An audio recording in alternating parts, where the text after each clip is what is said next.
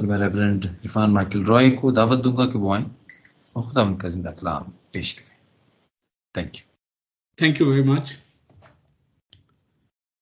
ये सा ये सातवीं से लेकर नौ नौवीं आयात जो कि आपके सामने तलावत हुई आ, हमारा सिलसिला तिरपन में बाप को एक्सप्लोर करने का, उसकी स्टडी करने का जारी है। और जिस तरह से हम इस बाप को हमेशा देखते हैं और जब भी खास तौर पर मसीह यसु के दुखों पर बात की जाती है तो इस बाप का हवाला दिया जाता है। और बड़े ही अहम कॉन्सेप्ट बड़ी ही इंपॉर्टेंट आइडियाज़ जो हैं वो इस बाप में हमें मिलते हैं। और इसीलिए ये हमारा तीसरा हफ़्ता है। हम इस बाप को जो है वो एक्सप्लोर कर रहे हैं। आ, मैं सोच रहा था कि किस तरह से आ, बहुत दफ़ा हमने स्टडी को एक्सपोडाइट करने की बात की है लेकिन जब भी मैं स्टडी को एक्सपोडाइट करने की बात करता हूँ उसी वक्त जो है वो आ, ऐसे इंपॉर्टेंट चीज़ें सामने आती हैं जिनको इग्नोर करना या जिनसे जल्दी गुजरना मुमकिन बात नहीं है। एक और आइडिया जो कि मेरे जहन में आया है जिसको मैं चाहूँगा बेशक वक्त कम होता है लेकिन ज़्यादा एफर्ट डालकर इस तरह से हम इसको एक्सपेडाइट करेंगे कि बहुत सारे जो स्टडीज़ चैप्टर्स की स्टडीज़ करते वक्त एक स्टडी जो है वो मैं आपके सामने पेश किया करूँगा और एक स्टडी जो है वो तहरीरी शक्ल में राइटिंग के तौर पर आपके सामने होगी और मैं कोशिश करूँगा कि ये इंग्लिश और उर्दू दोनों जुबानों में यहाँ पर पोस्ट करूँ ताकि जो शख्स जिस ज़ुबान में, जो अफराद जिस ज़ुबान में इससे इस्तफादा करना चाहते हैं, वो इससे इस्तफादा कर सकते हैं। सो हम अपना हफ्तावार सिलसिला जारी रखेंगे, लेकिन वो चीज़ें जो कि छोड़ दी जाएँगी, वो आपको तहरीरी शक्ल में मिलेंगी।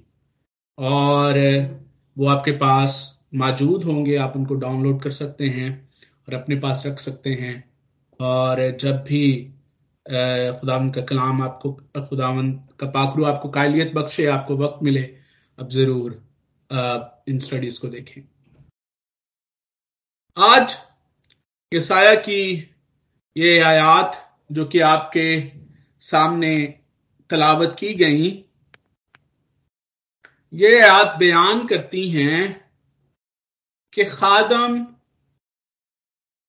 जुल्म सितम के खिलाफ किसी किस्म की मजहमत नहीं करता। बल्कि उसके बरक्स वो बर्दाश्त करता है और आजजी इख्तियार करता है।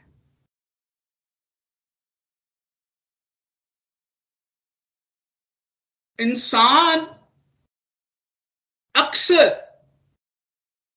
जुल्म सितम के खिलाफ मजामत का मुजाहरा करते हैं।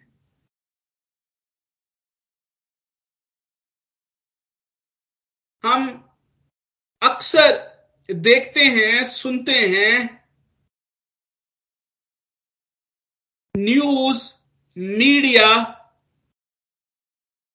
इस बात से भरा होता है कि जब दुनिया में मुख्तलिफ़ मकाम पर, मुख्तलिफ़ मुल्कों में, मुख्तलिफ़ कौमों पर या मुख्तलिफ़ अफराद पर जुल्म सितम किया जाता है तो वो मुख्तलिफ़ तरीकों से मजामत करते हैं। और ये सिर्फ़ जस्मानी जुल्म सितम नहीं, असाबी जुल्म सितम से इंसान जब गुजरते हैं तो तब भी वो इसी तरह से रिएक्ट करते हैं।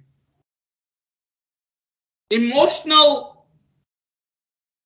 सफरिंग से जब इंसान गुजरता है, तब भी वो रिएक्ट करता है। और खुदामंद, हम मुख्तलिफ़ तरीकों से लोग मजामत करते हैं। कभी कभी ये मजामत शिद्दत इख्तियार कर जाती है।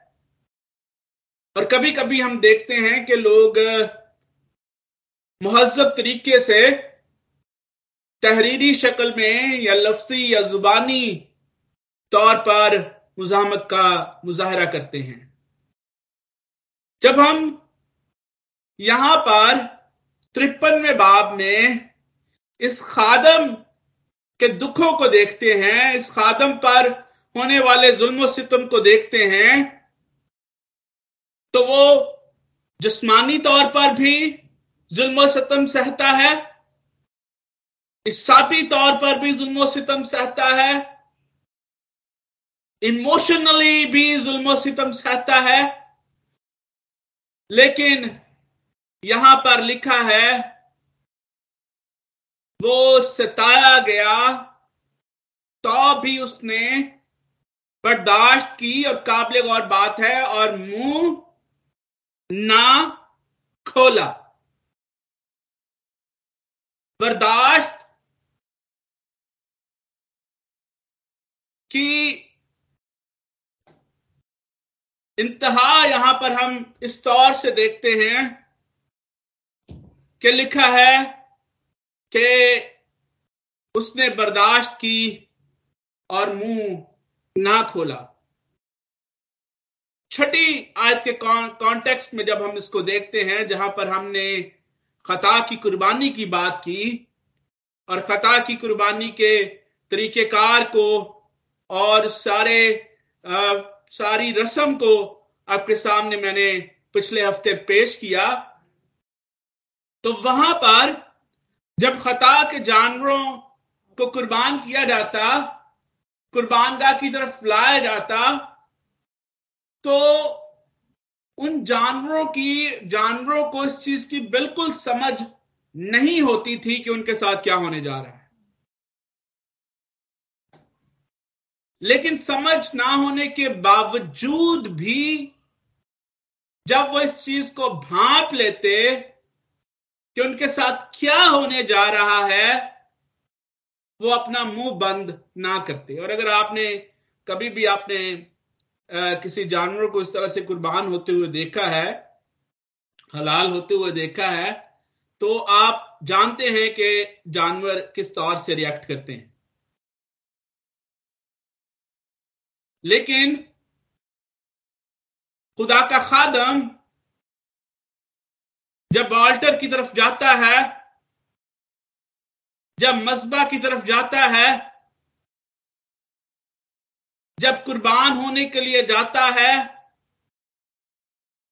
तो वो सब कुछ जानता है कि उसके साथ क्या होने जा रहा है। सब कुछ जानने के बावजूद वो बड़े इत्मीनान से कुर्बान होने के लिए जाता है। और लिखा है कि वो सताया गया तो भी उसने बर्दाश्त की और मुँह ना खोला। और जिस तरह बरा जिसे जबा करने को ले जाते हैं, और जिस तरह भेड़ अपने बाल कुतने वालों के सामने बेजुबान है, उस तरह वो खामोश रहा। लेकिन यहाँ पर हमें सिमिलैरिटी बयान की गई है, लेकिन अगर हम गौर से देखें तो यहाँ पर कंट्रास्ट मिलता है। पहली बात, कि जब हम कुर्बानी के रसूम को देखते हैं तो वहाँ पर कहीं पर भी भेड़ की कुर्बानी का ज़िक्र नहीं है।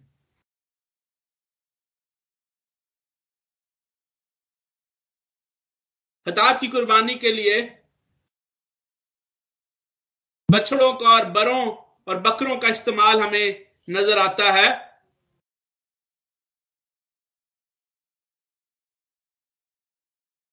और जब हम इन तीन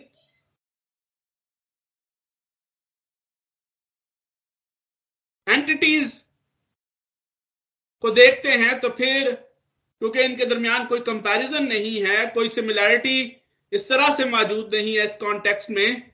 तो फिर हमें, हम ये अक्स करते हैं कि यहाँ पर किसी किस्म का कोई कोई सिमिलैरिटीज या कोई कंपैरिजन करने की कोशिश नहीं की जा रही, बल्कि ये साया, इनको बतौर तमसील, बतौर मिसाल के तौर पर हमारे सामने पेश करता है, ताकि वो उस कॉन्सेप्ट को, उस आइडिया को जो कि यहाँ, वो यहाँ पर बयान कर रहा है, उसको हमारे सामने पेश कर सके।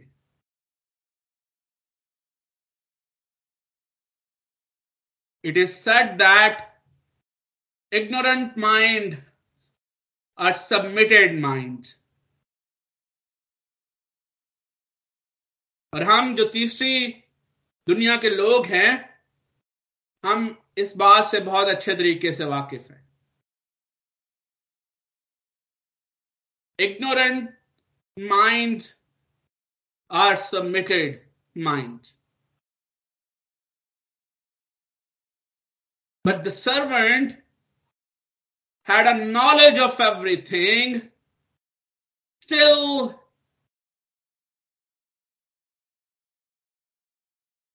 he went to sacrifice with a submitted mind.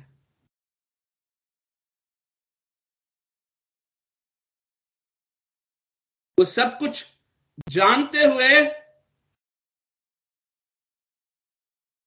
अपना सर तस्लीम खम करता है। खुदा की मर्ज़ी को, उसकी विल को, जो कि अगली आयात में जिनका ज़िक्र होता है, दसवीं आयत को जब हम पढ़ते हैं, वहाँ पर लिखा है कि उसको पसंद आया। That was his will will of his father तो अभी मेरी मर्जी नहीं बल्कि तेरी मर्जी पूरी हो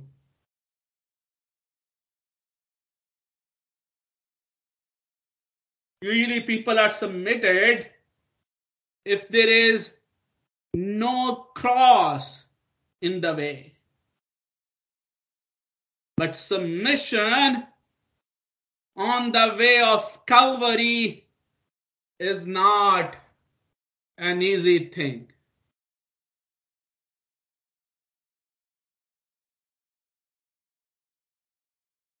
यसु मसीह ने कलवरी का रास्ता सब कुछ जानते हुए रजाकाराना तौर पर इख्तियार किया और फिर उस रास्ते पर बगैर उफ किए हुए, बगैर मुँह खोले चलता हुआ सलीब तक पहुँचा और हम आगे चल के इस बात को भी एक्सप्लोर करेंगे कि वो क्यों रजा कराना तौर पर बाप की मर्ज़ी को पूरा करता है। उसने अपनी मर्ज़ी और फर्मा बरदारी से बनी नो इंसान का कफारा दिया। और इस कफारे की, इस कुर्बानी की वजह यह है, बुनियाद यह है कि इंसान कफारे के बगैर खुदा की कुर्बत और फकत का तजुर्बा नहीं कर सकता था।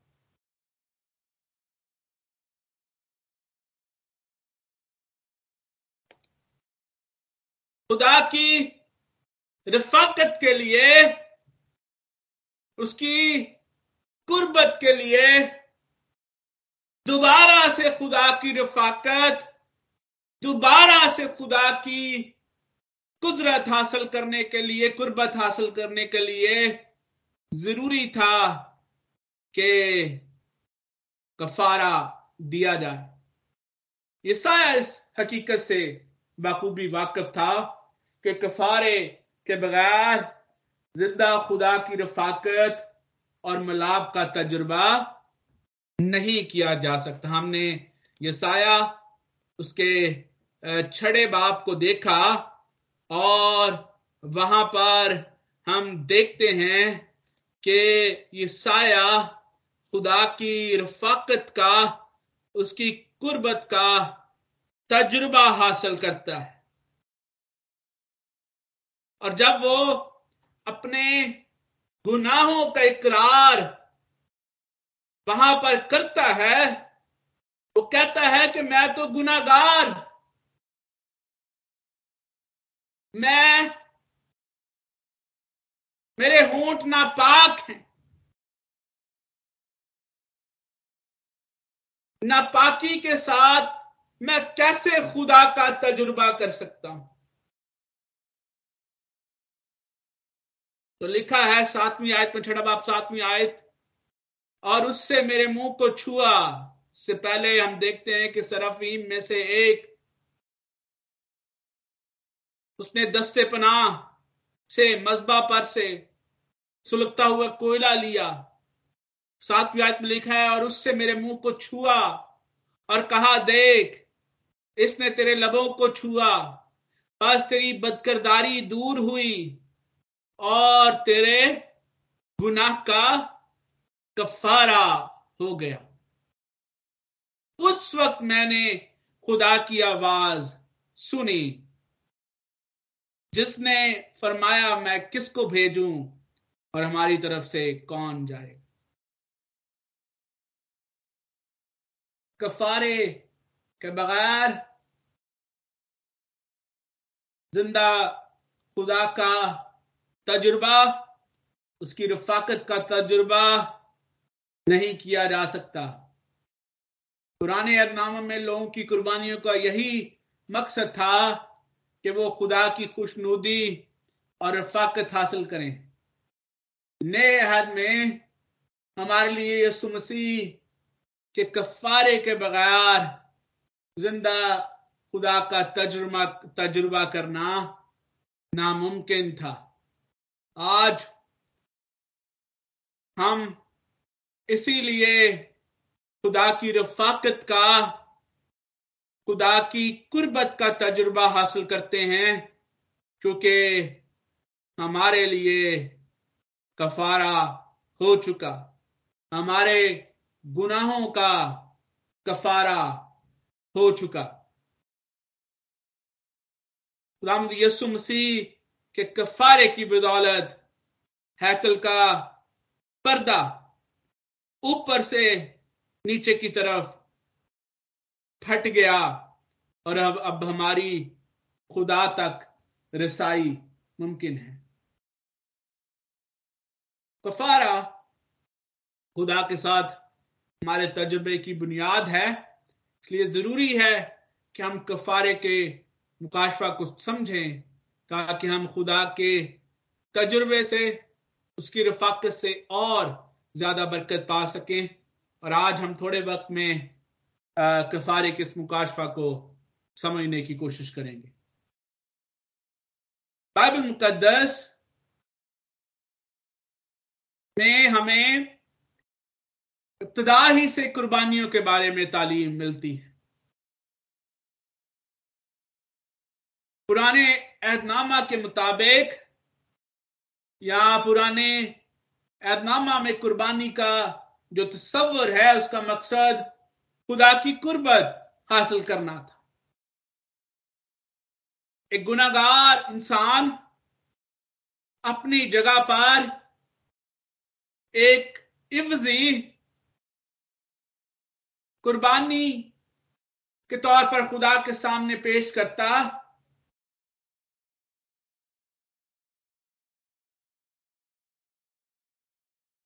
ताकि उसके गुनाहों का कफारा मुमकिन हो सके, वो उस कफारे के वसीले से, खुदा से, गुनाहों से माफ़ी का तलबगार होता और उसकी कबूलियत हासिल करने का मुश्ताक होता। वो शख्स जो कि कुर्बानी गुजरान था, गुनाह के नतज से मुतासर होता और खुदा से बहाली का तलबगार होता। सो ये सारी चीज़ें जो हैं, ये कफारे के साथ, कुर्बानी के साथ जुड़ी हुई है। और हमने तफसील में इनको पिछले हफ़्ते भी देखा, और हम बड़े तफसील से इस, इन सारी बातों को जानते हैं। शुरू ही से, खरूज से ही हम कफारे के इस कॉन्सेप्ट को देखते आ रहे हैं। लिहाजा हम ये कह सकते हैं कि कुर्बानी का, कफारे का मकसद गुनाहों से, खुदा से गुनाहों से, खुदा से गुनाहों से माफ़ी हासिल करना, उसकी खुशनूदी हासिल करना और उसकी कुर्बत और रफाकत का मुश्ताक होना मकसद था। एक और मकसद ये भी था कि हम खुदा से बहाली के तलबगार हों। गुनाह के नतज ने जो हमारी हालत कर दी है, उससे हम बहाली हासिल करें। बहाली का मतलब अपनी जगह या उहदे पर दोबारा से फायज होना। कुर्बानी गुजराने वाला इस बात का मुश्ताक होता कि वो खुदा के साथ उस रिश्ते में दोबारा बहाल हो सके, उस शहर में दोबारा कायम हो सके। लेकिन याद रखें कि इंसान अपनी कोशिश से कभी भी खुदा के साथ अहद या रिश्ता कायम नहीं कर सकता। क्योंकि अहद जिसका ज़िक्र हमने अबरानियों के खत में भी देखा यह हमेशा बराबर के फ्री कैन के दरमियान बांधा जाता और इंसान कभी भी खुदा के बराबर नहीं हो सकता। हाँ ये खुदा का फजल है कि वो खुद आगे बढ़ता है और इंसान के साथ अहद या रिश्ता कायम कर सकता, करता है। खुदा ने इंसान पर रहम किया खुदा ने इंसान की गुनागार हालत को देखा, ये देखा कि वो गुनाह के नतज से किस कदर मुतासर है और उसको उस पर रहम आया और उसने उसे कफारे की रस अदा करने का हुक्म दिया। और हमने पिछले हफ़्ते देखा कि खता की कुर्बानी कफारे के वसीले से क्या होता है? दो चीज़ें हमने देखी। एक, खुदा अदल और मुनसिफ ठहरता है, और दूसरा, हमारे गुनाह हमसे दूर हो जाते हैं। जिस तरह से हमने यहाँ पर यसा के तजुर्बा को देखा। और जब हमारे गुनाह हमसे दूर होते हैं गुनाह की सजा दी जाती है। वो वो बकरा जो कि खुदा की कुर्बानी के लिए छोड़ दिया जाता, वो गुनाहों को दूर ले जाता और दूसरा जो कि कुर्बान किया जाता, वो सजा को बर्दाश्त करता। और जब ये दोनों रसूम अदा होती तो कफारे का काम होता। और जब कफारा अदा किया जाता तो इससे खुदा की खुशनूदी और उसकी कबूलियत जो है, वो मंजूर होती। वो उसके मुश्ताक होते। खुदा ने इंसान को कफारे की ये रस अदा करने का हुक्म दिया ताकि वो ना सिर्फ़ खुदा की मकबूलियत हासिल करे, बल्कि वो उस कामल और अब्दी कफारे को भी समझ सके जिसके वसीले से उनके गुनाह हमेशा के लिए दूर होने वाले थे और जिनके वसीले से मुकम्मल तौर पर गुनाहों से माफ़ी मिलने वाली थी। हम ये कह सकते हैं कि पुराने आयतनामे में जब हम कुर्बानी की बात करते हैं तो हम एक तरफ़ इंसान के गुनाह और उसकी शर्मिंदगी को देखते हैं, हम गुनाह की सजा को देखते हैं, खुदा की अदालत को देखते हैं और दूसरी तरफ़ हम माफ़ी, बहाली और मेल मलाप को दे, देखते हैं। और वो चीज़ जो कि इंसान के गुनाह को दूर करती है, उसके लिए माफ़ी का इंतज़ाम करती है, खुदा के इंसाफ के तकाजे को पूरा करके करके इंसान के लिए बहाली और मेल मलाप का बंदोबस्त करती है, वो कफारा है। खुदा ने जब बनी बनी इसराइल को अपने लिए चुना तो खुदा ने उनसे वादा किया कि वो उसके लोग होंगे और वो उनके दरमियान सुकूनत करेगा। लेकिन यहाँ पर सवाल ये पैदा होता है कि पाक खुदा गुनागारों के दरमियान कैसे सुकूनत कर सकता है? एक गुनागार खुदा की रफाकत का उसकी हजूरी का तजुर्बा कैसे कर कर सकता है? आदम और हवा ने जब गुनाह किया तो वो खुदा की रफाकत और उसकी हजूरी से निकाल दिए गए। अब किस तरह से उस हजूरी और उस रफाकत का तजुर्बा मुमकिन है? और जो रास्ता खुदा उनके कलाम में हमें मिलता है, जो इंतज़ाम हमें खुदा के कलाम में मिलता है, जो जवाब इन सवालात का हमें खुदा के कलाम में मिलता है वो कुर्बानी है, कफारा। है लेकिन बहुत सारे सवाल अभी भी इंसानी समातों में गूंजते हैं। वो सवाल ये थे कि क्या एक जानवर, इंसान का मुतबादल या वजी हो सकता है? क्या जानवरों के खून के वसीले से गुनाहों का कफारा मुमकिन है। और अगर जानवरों की कुर्बानी से खुदा की मकबूलियत, खुशनूदी और माफ़ी हासिल हो जाती है तो फिर इनको बार बार दोहराने की क्या ज़रूरत है? यसाया इन सवालात का जवाब जवाब हमें त्रिपन में बाब में देता है और बेशक ज़रूर है कि जब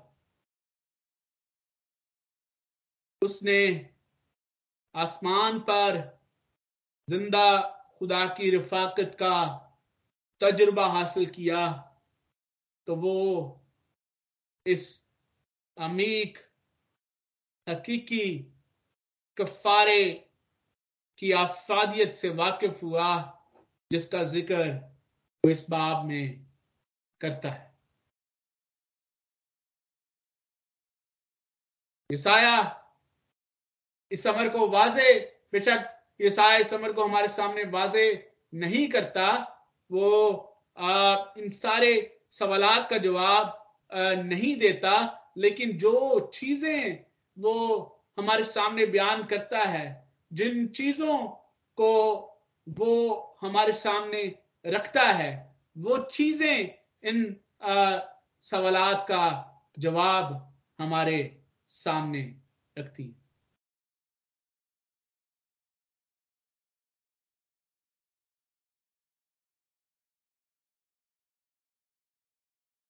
जब हम छठी से लेकर नामी आयात, छठी से माफ़ कीजिएगा, तीसरे से लेकर छठी आयत में जब हम देखते हैं, जो कि पिछला, पिछले हफ़्ते का हमारा हवाला था तो वहाँ पर हमने देखा कि खादम ने खुद तनहा उन सारी चीज़ों को बर्दाश्त किया, यानी उसने हमारे गुनाह और हमारी तकसीरें, हमारी खताएँ अपने ऊपर ली और उन सारी चीज़ों को बर्दाश्त किया जो कि हमें बर्दाश्त करना और अब सातवीं आयत से लेकर नौवीं आयात को जब हम पढ़ते हैं यहाँ पर तो यहाँ पर दर्ज है कि ही डिड दैट उसने ये सारा कुछ इसलिए किया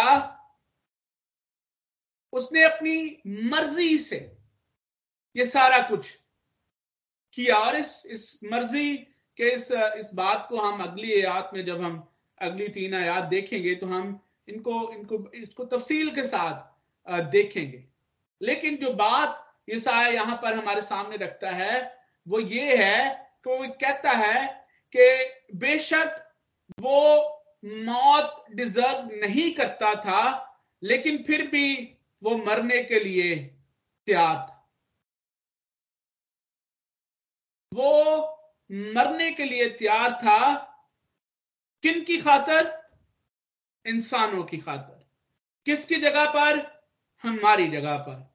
क्योंकि खुदा ने बड़े वाज अंदाज में ये बयान किया कि अगर तूने हुक्म अदूली की अगर तू बाग के सब दरख्तों का फल खा सकता है, लेकिन जो दरमियान में है, उसका फल मत खाना। जिस दिन तूने ये फल खाया, तू मरा।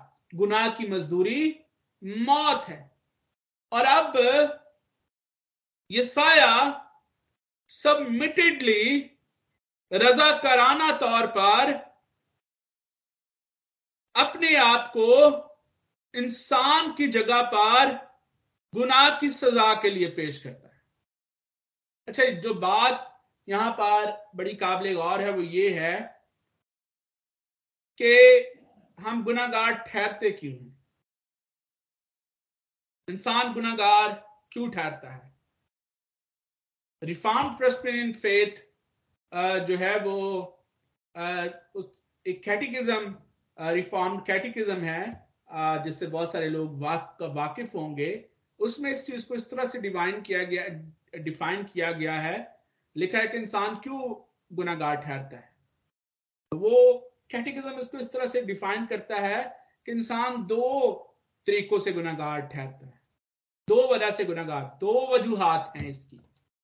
एक कि वो मारूसी गुनाह की वजह से गुनागार ठहरता है जिसका ज़िक्र पालू स्वामियों के खत में करता है कि, कि एक इंसान के सबब से गुनाह इस दुनिया में है। और आदम की औलाद हो, होते हुए हम उस गुनाह की वजह से आदम के गुनाह की वजह से हम गुनागार ठहरते हैं। और दूसरा के दूसरा जिसको हकीकी गुनाह कहा जाता है एक मारूसी गुनाह और एक हकीकी या एक्चुअल सिन यानी वो गुनाह जो हम अपनी मर्ज़ी से करते हैं, अपनी चॉइस से हम गुनाह करते हैं। जब हम लूक का, उसका उन्नीसवां बाब और उसकी चौदहवीं आयत को पढ़ते हैं, जहाँ पर तोड़ो या अशरफियों की मिसाल है तो उस आयत में यह लिखा है यसु मसीह जब खुदा की बादशाही का हाल उन तोड़ो और अशरफियों के वसीले से बयान करते हैं तो उसमें जो हमारी हालत है, वो इस तरह से बयान की गई है। तो वहाँ लिखा है कि उस शहर के आदमी उससे दावत रखते थे और उसके पीछे एलचियों की जुबानी कहला भेजा कि हम नहीं चाहते कि ये हम पर बादशाही करे। हम नहीं चाहते कि ये हम पर बादशाही करे। और सिस्टमैटिक थियोलॉजी को सीखते हुए आ, मैंने अपने उस्ताद से डॉक्टर मकसूद कामल साहब से ये सीखा। उन्होंने गुनाह की डेफिनेशन वो इस तरह से करते थे कि गुनाह क्या है? तो वो कहते थे कि गुनाह एक बड़ी गंभीर चीज़ है। It's not very easy thing it's a very complicated phenomena जब हम गुनाह करते हैं हम करते क्या हैं कि हम खुदा को उसके तख्त पर से हटाकर उसकी जगह पर बैठने की कोशिश करते हैं। And that's what Isaiah define it when we read chapter fourteen we are he talks about the Cyrus where it it talks about माफ़ कीजिएगा सीरियन किंग तो वहाँ पर वो बयान करता है कि जिसको अक्सर जो है वो ब्लीज से भी दी, दी जाती है उस हवाले को तो वहाँ पर वो बयान करता है कि मैं अपना तख्त क्या करूँगा खुदा से भी ऊँचा लगाऊँगा। विलिंगली बाय चॉइस हम खुदा को उसके तख्त से हटा हटाते हैं। That's a very complicated thing एक गुनागार इंसान है जो कि अपनी मर्ज़ी से खुदा के खिलाफ गुनाह करता है, अपनी मर्ज़ी से खुदा को उसके तख्त पर से हटाता है और दूसरी तरफ़ एक इंसान है जो कि अपनी आज़ाद मर्ज़ी से गुनाह के कफारे के लिए, गुनाह की सजा के लिए कुर्बान होता है।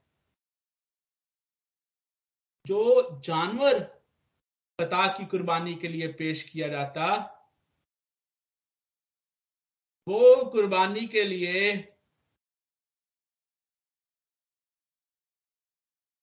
विदाउट एनी विल अपनी मर्ज़ी से वो कुर्बान होने के लिए नहीं जाता, क्योंकि he does not have the the animals do not have will वो विल जिसका ज़िक्र हम खुदा के कलाम में देखते हैं।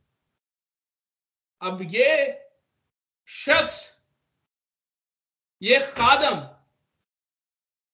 जो कि अपने आप को कुर्बानी के लिए पेश करता है, ये अपनी मर्ज़ी से आजादाना मर्ज़ी से ये जानते हुए कि वो क्या करने जा रहा है, अपने आप को कफारे के लिए पेश करता है। अब यसाया ना सिर्फ़ इस बात को बयान करता है कि वो बकरे और बछड़े रजामंदी के साथ कफारे के लिए नहीं जानते, वो आज़ाद मर्ज़ी नहीं रखते। किसी ऐसे कफारे की ज़रूरत थी जो आज़ाद मर्ज़ी रखे और रजामंदी के साथ कफारे के लिए राज़ी हो और उसके साथ साथ कफारे की दूसरी शराइत को भी पूरा करे। गुलाम यसु मसीह कफारे की सारी शराइत पर पूरा उतरता है। ये सात रिपन माँ बाप अगर आप पढ़े तो यही कॉन्सेप्ट आपको मिलता है। पहले, पहली तीन आयात, ये वो बयान करता है कि वो हम में से था। ही वॉज़ लाइक अस यानी इंसान होते हुए वो इंसान की नुमाइंदगी करता है। हम इंसान आज़ाद मर्ज़ी के मालिक हैं, लेकिन हम आज़ाद मर्ज़ी से गुनाह करना, गुनाह की तरफ़ रागिब होते हैं। और वो भी इंसान है और आज़ाद मर्ज़ी रखता है, लेकिन वो अपनी आज़ाद मर्ज़ी से गुनाह की तरफ़, वो सब बातों में हमारी तरह आजमाया गया। लेकिन फिर भी बेदाग रहा कौन है जो इस पर गुनाह साबित करे? एंड नाउ अब बात लेवल पे आती है कि एक बरीनो इंसान आज़ाद मर्ज़ी से गुनाह को चूज़ करते हैं और एक ऐसा इंसान है जो कि आज़ाद मर्ज़ी रखता है, सब बातों में हमारी तरह आजमाया जाता है, लेकिन वो बेदाग रहता है। ऐसी कुर्बानी, कफारे का काम, अब्दी कफारे का काम कर सकती थी।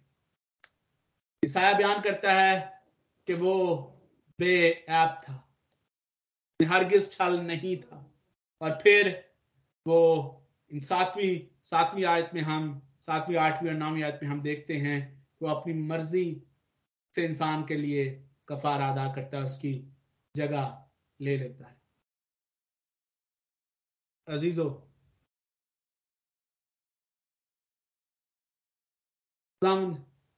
यसु मसीह ने हमारे लिए कफारे का काम सर अंजाम दिया। और उसके कफारे से क्या हुआ? वक्त की कमी की वजह से मैं डिटेल में नहीं जाना चाहूँगा। लेकिन जब आप अबरानियों के इस नवे बाप को पढ़ते हैं तो वहाँ पर लिखा है, और बकरों और बछड़ों का खून लेकर नहीं, बल्कि अपना ही खून लेकर पाक मकान में एक ही बार दाखिल हो गया। क्योंकि अब वो कुर्बानी है जो कि लेवल करती है कफारे के कॉन्सेप्ट और बकरों और बछड़ों का खून नहीं, बल्कि अपना ही खून लेकर एक ही बार वंस फॉर ऑल और लिखा है, पाक मकान में एक ही बार दाखिल हो गया और अब्दी खलासी कराई। ये वक्ती खलासी नहीं है, जो कि बकरों और बछड़ों के के ज़रिए से वक्ती खलासी मिलती थी। अब अबदी खलासी मिलती है। और फिर आगे लिखा है कि ज़िंदा खुदा का तजुर्बा हासिल हुआ इस कफारे के वसीले से, ताकि ज़िंदा खुदा की इबादत करें। अब पॉसिबल हो सका है कि हम जो है वो क्योंकि अजली रूह के वसीले से खुदा के सामने बेआब कुर्बान कर दिया, तुम्हारे दिल को मुर्दा कामों से क्यों ना पाक करेगा? वो पाकिजगी हमें हासिल हुई है, जिसके वसीले से हम ज़िंदा खुदा की इबादत कर सकते हैं। और फिर लिखा है कि अगली आयत में हम देखते हैं कि वो हमें बहाल करता है, उसी उहदे पर फायज करता है, जिस तरह से हम मुशरफ बेटे की तमसील में देखते हैं। उसी उहदे पर हमारी दोबारा बहाली होती है। जब हम पुराने ऐदनामे की क्लीसिया को मजामीर की किताब में देखते हैं तो जब हम उन मजामीर को पढ़ते हैं, उनको गाते हैं तो हमें यह एहसास होता है कि पुराने ऐदनामे की क्लीसिया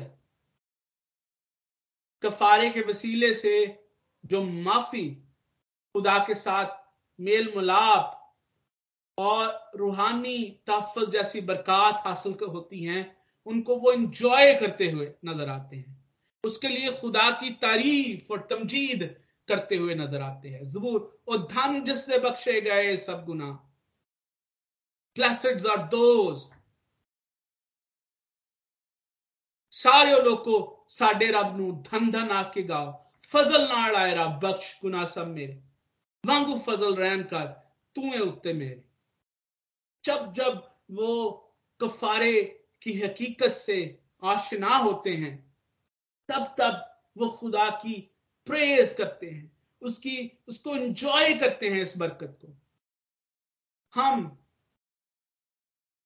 जिनके लिए मसीह यसु इफ्जी बना, जिसके, जिनके लिए मसीह यसु ने कफारा दिया we are the blessed one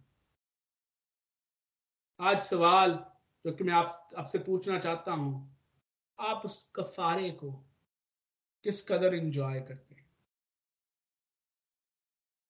आप उस तजुर्बे को किस कदर इंजॉय करते हैं? क्या आपकी हालत भी मजामीर में मौजूद कलीसिया जैसी है? क्या हम हमेशा माफ़ी मेल मिलाप और रूहानी तहफ़ जैसी बरकतों को एंजॉय करते हुए नज़र आते हैं, या हमारा ध्यान कहीं और लगा हो। हम सब, जो कि ज़िंदा खुदा की रफाकत का तजुर्बा कर चुके हैं, ज़रूरी है कि हम गफारे की बरकत के लिए हमेशा खुदा की तारीफ़ और उसकी तमजीद करते रहें। और जिनको अभी तक ये तजुर्बा हासिल नहीं हुआ, मैं उनको दावत देता हूँ कि यसु मसीह ने कफारे का काम मुकम्मल कर दिया। उसके खून के वसीले से हमारे गुनाह ढांपे गए हैं। अब हमारी अब्दी खलासी मुमकिन है। ईमान के वसीले से इस कफारे को कबूल करें और कफारे की उन सारी बरकत को इंजॉय करें, खुदा की तारीफ़ और उसकी तमजीद करें और उस अब्दी वरा मिराज के वारस ठहरें जो इस कफारे के वसीले से हमारे लिए मुमकिन हो। आमीन। आमीन आमीन आमीन। Thank you very much reverend Irfan Michael Roy for the blessed message खासतौर पे कफारे के बारे में आपने यकीन हम सबने बरकत पाई है।